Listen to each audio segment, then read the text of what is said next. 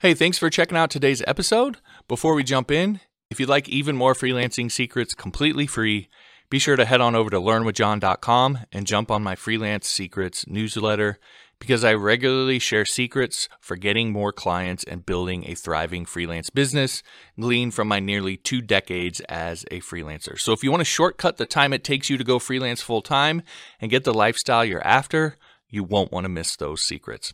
You can get that newsletter by going to learnwithjohn.com. Again, that's learnwithjohn.com.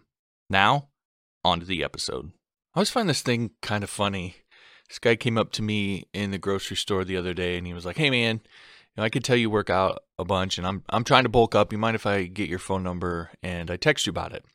Which probably sounds creepy and weird, but I live in a really small town where everybody kind of knows each other and I talked to him several times in the store. It wasn't like we were friends or hung out or anything, but we had talked before, so it wasn't all that weird. Anyway, I told him sure, and then I gave him my number. We exchanged numbers, and later that evening, he texted me some stuff. And I texted him back what I thought and, you know, what to do and what I do and that sort of thing, just kind of giving him advice based off our conversation. And it was pretty obvious right away that it wasn't what he wanted to hear because he now doesn't text me anymore. And i've been to the grocery store a few times and he just kind of avoids me and doesn't talk to me or anything like that. And i wasn't mean or anything but i just sort of told him what he needed to do and he didn't want to hear it. It wasn't what he in his mind imagined the answer would be. And it always kind of cracks me up how people will see someone achieving something but then have their own version of how they did it, how they want it to be, not how it actually is. And I sort of get this from time to time with freelancers too. You know, sometimes people hop on a list like this or watch a YouTube video or subscribe or whatever, and they'll message and ask for advice. And then when you give them the answer, they'll argue when you tell them what to do. I just kind of find it hilarious. Anyway, I bring it up because I bet that some of you are doing that right now or are kind of thinking those things right now with all the stuff that we've been going through i can almost guarantee there's some people that are like oh that doesn't matter. That's dumb. That's not right etc etc etc and it's oftentimes from people who haven't actually done it um, or who are struggling to get their free, freelance business off the ground yet sort of in their head have convinced themselves that they already know what the answer is. When obviously we all know you can look at objectively, they don't. So it sort of reminds me of something one of my students once said, a review that he left. He said, All the things which he says, meaning me and in my courses, they seem to be minute, but they have a very great impact on your freelancing career. And I think that's really relevant to what we're talking about right now because if you look at it, we probably went through 30 to 40 individual secrets or items, action items this far. So, individual items that you could change about what you're doing in your freelance business to get more results. And by the time that we're done with this first iteration that we're going through right now, because this, by the way, this is just the first iteration of secrets that I'm sharing what I would kind of consider the basics. So this is the basic level iteration. And we will be iterating back through several times with more advanced stuff. And but by the time we get through this basic level, this first iteration, we'll probably have hit 150 to 200 uh, different individual action items that you can use to get more results in your freelance business. And if you just keep going, if you just keep saying, "Oh, that doesn't matter, that won't help, this isn't important, etc., etc., etc., you're really missing the point. It's what John Wooden said, if you remember back to that episode. Little things make the big things happen. So it's the collection of those 150 to 200 individual items added together that makes the impact. It's not each item on its own necessarily. They're all just little individual items that can have a little impact, but it's when you add them all together that's when the big thing things happen. So it's just like seeing my student from before said, you know, it's all of these minute things that add up. But so many people are looking for, you know, that one weird trick that magically brings them everything they want instantly with no work. And I'm 100% referring to myself to when I was younger. I 100% had this mindset and would do the same thing. And so that's why I'm cautioning you against it because I know it's not real. I know it doesn't work. But it's what I call the lottery mindset. A lot of people are trying to hit the lottery with their business, and it just doesn't work that way. You have to start putting in the work, implement each item one by one, and that is where the magic happens. So, anyway, just a little rant to kick things off today. Today, what I really wanted to talk about, or what we're actually going to cover, is your delivery. And as I said yesterday, you know, I don't know what service you actually provide unless you're a WordPress developer building membership sites. Then I knew I do, but outside of that, I probably don't know what service you're providing and I probably don't even know how to do what you're doing, etc. So, I can't get ultra specific with your delivery process. That's kind of up to you.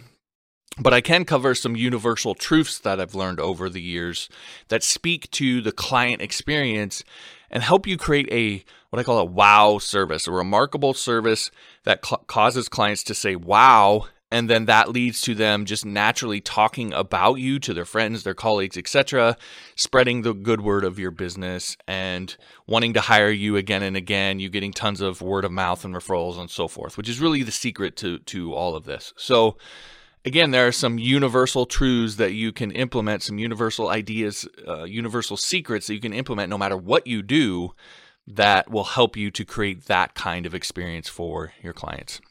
Now, as always, this is not an exhaustive list, and I recommend you come up with your own ideas, you use your own intuition. But there's seven key factors that I've found towards creating a remarkable experience. So, control, trust, accountability, truth, wisdom, speed, and communication. Now, as you might guess, this is also covered in great, great detail in my beginner's guide to freelance course. Now, for posterity's sake, here's another review that I received recently on that course. It said really helpful. Throughout the course, I felt both inspired and empowered to begin and ultimately succeed at freelancing. Thank you. This is life changing for someone who has a lot to offer, but had no clue at all how to go about beginning as a freelancer. And that's really the idea is taking people who have a skill. That might be you. You have a skill. You've learned web development. You've learned graphic design. You've learned writing. You've learned social media. You've put in the work to figure all that stuff out but now it's time for you to start doing it and marketing yourself as a freelancer. I want to give you those skills. That's what I know. So that's the idea here is to take people who have a skill like that and then show them how to turn it into a business that you own. Not working for someone else. You own it. And so it brings you the lifestyle that you want instead of you selling that skill off to some company who doesn't really appreciate you and you're making all their dreams come true not yours. That's the idea here. Anyway, that course is included in the extended free trial of Skillshare that you get when you use my referral link. Again, I'll drop a link in the description that will take you to a page that explains more about that whole thing, or you can just go to myjohn.us slash Skillshare to learn more about the whole Skillshare thing. All right, that said, let's run through each one of these items that I mentioned then. So the first one was control. And if you're an MMA fan, you'll have likely heard the phrase octagon control. So it's it's about how much one fighter controls the ring, and it's an official measure that judges use to score a fight. So this sort of underscores a bit the value of control, that we as humans sort of value this idea. And what I mean by control for freelancers really boils down to leadership. So it comes down to are you constantly asking your client to lead you and tell you what to do, or are you the expert guiding them? And clients generally prefer the latter. You'll run into a few that are control freaks and they don't.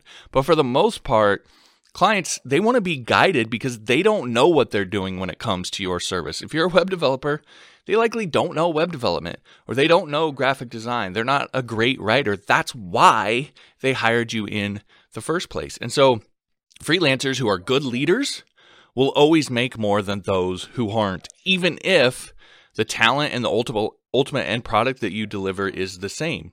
It's not just about the end result, it's about how you get there. And being a good leader is way more valuable to clients and it creates a more valuable client experience than not. So, control slash leadership is something that's really important when it comes to how you work with your clients. That doesn't mean you're just obnoxious and you're just telling them what to do all the time and you're not listening to them and so forth but you're positioning yourself as the expert, as the mentor, as the guide who's taking them through this process. And you kind of know generally what needs to be done. You're not just constantly asking them what they want. That gets annoying to clients. I've hired people on sites like Fiverr and Upwork and so forth before. And it's really annoying when they're just constantly asking me what I want. I'm like, no, you're the expert. You tell me. That's the idea here. Now, and this this sort of brings us into our second item here. Of course, a client isn't going to give you that control and follow your lead unless they trust you. So that's the second item trust. Now, that somewhat comes down to how you market yourself and how much authority you establish before they hire you. But it also comes down to how you behave after they hire you. And control is part of that accountability, truth, wisdom, communication. All the things that we're going to talk about here feed into trust. But just know that if a client is kind of wigging out or misbehaving or treating you like garbage or doing all these weird things that you don't understand, in almost every case, it's a trust issue. There's something going on with trust, and that's where you want to start looking. The third thing then is accountability. So, part of building trust is being accountable, and that means holding yourself accountable primarily and also being willing to hold them accountable when appropriate. So, yes, part of it is being reliable, doing what you say you're going to do, getting things done on time, being proactive, and so on.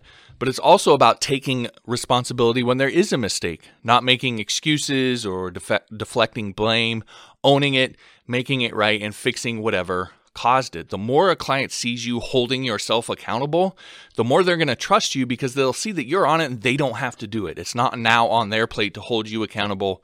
You're doing it yourself, and that helps to breed trust.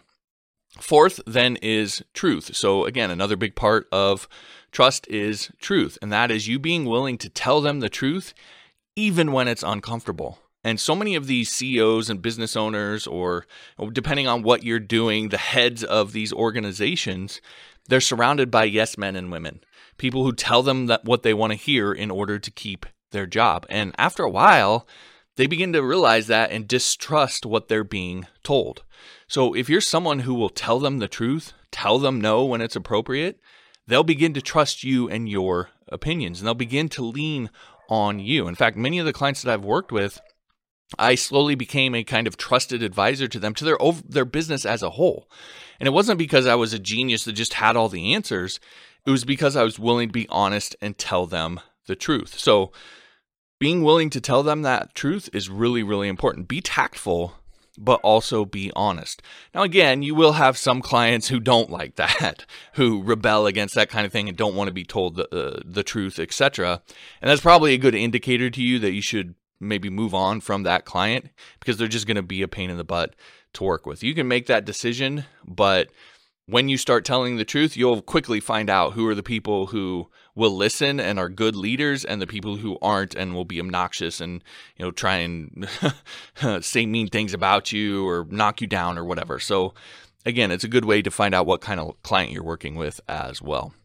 All right, number 5 is wisdom. So as I kind of have alluded to before, you are the expert. You know what you do better than your client.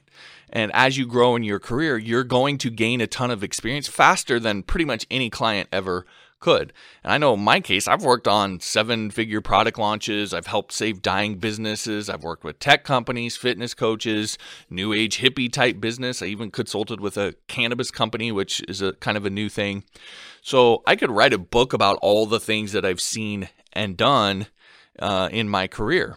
And your client just can't compete with that from an experience perspective. It's going to happen very quickly with you as well. And what will happen is you will have, or you will start to have, this intuition that's been built up over the years of doing what you do and some of the issues around it and some of the ideas and what should happen and so forth. You're just going to have this intuition, this wisdom about all of this. Share that.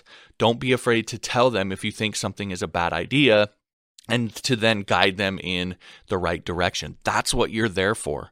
Now, they might resist at first, But once they start to see you're right, or if you can eloquently explain why, if you have good reasons why you feel the way that you feel about something, they'll start to listen more and they'll start to value that wisdom. Because again, they're surrounded by typically a lot of yes people. So someone who's willing to tell them the truth and share their wisdom and insight, they'll they'll really start to value that. In fact, when I worked with Inc. magazine, that's what they said about working with me. It wasn't talent or I was a dope programmer or any of that. It was my work, and this is to quote, my work and wisdom on this project has been exceptional. That's what they talked about the wisdom. So clients really do value that kind of thing. All right, number six is speed. So this kind of goes back to our offer discussion. We have the dream outcome, we have the probability of success, we have time delay, and we have t- time and effort cost. Those are the four factors that we look at when creating a superior solution. Well, of those, for most client work, the dream outcome and the time delay are the ones that matter most. And that's because the probability of success uh, and time and effort, those are kind of baked into the service. Hiring an expert is about pushing that probability of success to virtually 100% and the time and effort cost to virtually zero because you're doing all the work for them and you're an expert. So that's why they hire an expert. So, how good you are determines the dream outcome, which is that first remaining factor. Now, I can't really speak to that because I don't know what you do, but I'm assuming that you're good at what you do, or if you're not, you're working on it, or you're constantly trying to get better.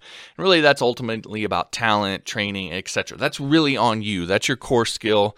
That's up to you to kind of figure out. So, what I can help you with then is the time delay. And that's what speed is really talking about. The faster you can deliver a high quality outcome, the more valuable your service will be. Now, again, that might seem, seem obvious, but I find a lot of freelancers don't necessarily pay the proper, place the proper emphasis on it. They're really, a lot of freelancers tend to focus just on the outcome and the skill, like a lot of businesses, like we talked all about with the offer. Everybody's hyping up the dream outcome and they're not thinking about these other factors. Well, speed or the time delay is one of those factors. And what I've found in my experience is it's one of the simplest ways to generate a wow from a client. You know, getting a client that'll say, I can't believe you got that done that fast. It just blows people away when you're able to do what takes others a long time or what seems complicated to do it really, really fast and yet still do it at a really high level of quality. So it's the easiest way to generate word of mouth. So constantly be thinking about how you can deliver the same quality service faster. Now, one trick I've learned with this is what I would call expectation management. So I would always tell clients that my bills builds would take a month. And that was pretty common in my niche. So I picked that number because that was typically, if you hired anybody else in my niche, that's what they would tell you is about a month. I knew it wasn't going to take me that long, but that's what I would tell clients that it was a month bill because it just kind of fit in with everything else. So it wasn't anything that sounded crazy to them. And they'd be like, oh, okay, you know, that's kind of standard.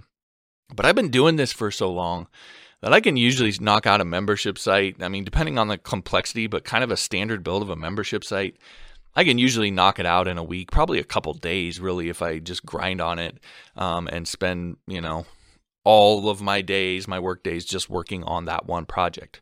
So I can get them done pretty quick. But I would tell them a month.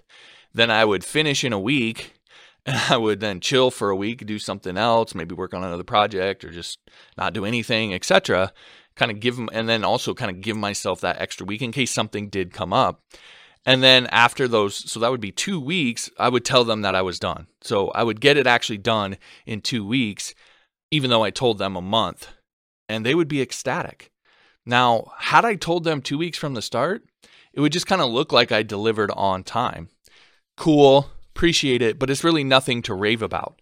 Tell them a month, but then finish in two weeks, you're going to get the oh my god you're amazing response and i would get that all the time. How did you do that so fast? I can't believe that etc and people would be over the moon about it because they're actually expecting it to take longer. They're expecting it to take a month and then it take a month and a half or be told a month and then it take a month and a half or two months because that's typically the experience uh, a client's going to have in at least in my niche. So tell them a month and finish faster, it's like it blows them away. So that's one way that you can use expectation management to create the illusion of speed. So and that and, and trigger that wow, you're amazing type response. So that's speed. Number 7 then is communication. And really this is about proactive communication. The number one thing that will kill the client experience is if they have to drag updates uh, about their project out of you. And I, I can tell you, uh, I had an experience, this is many years ago, early on in my career. I had an experience with a client where we had a disagreement over something and I got upset. And unfortunately, this isn't anything you should ever do, but I got upset and I just I just left the meeting. I didn't say anything. I just left the meeting because I was really upset. And it happened to be on a Friday they messaged me several times on Friday and didn't respond. I didn't respond over the weekend when they messaged me.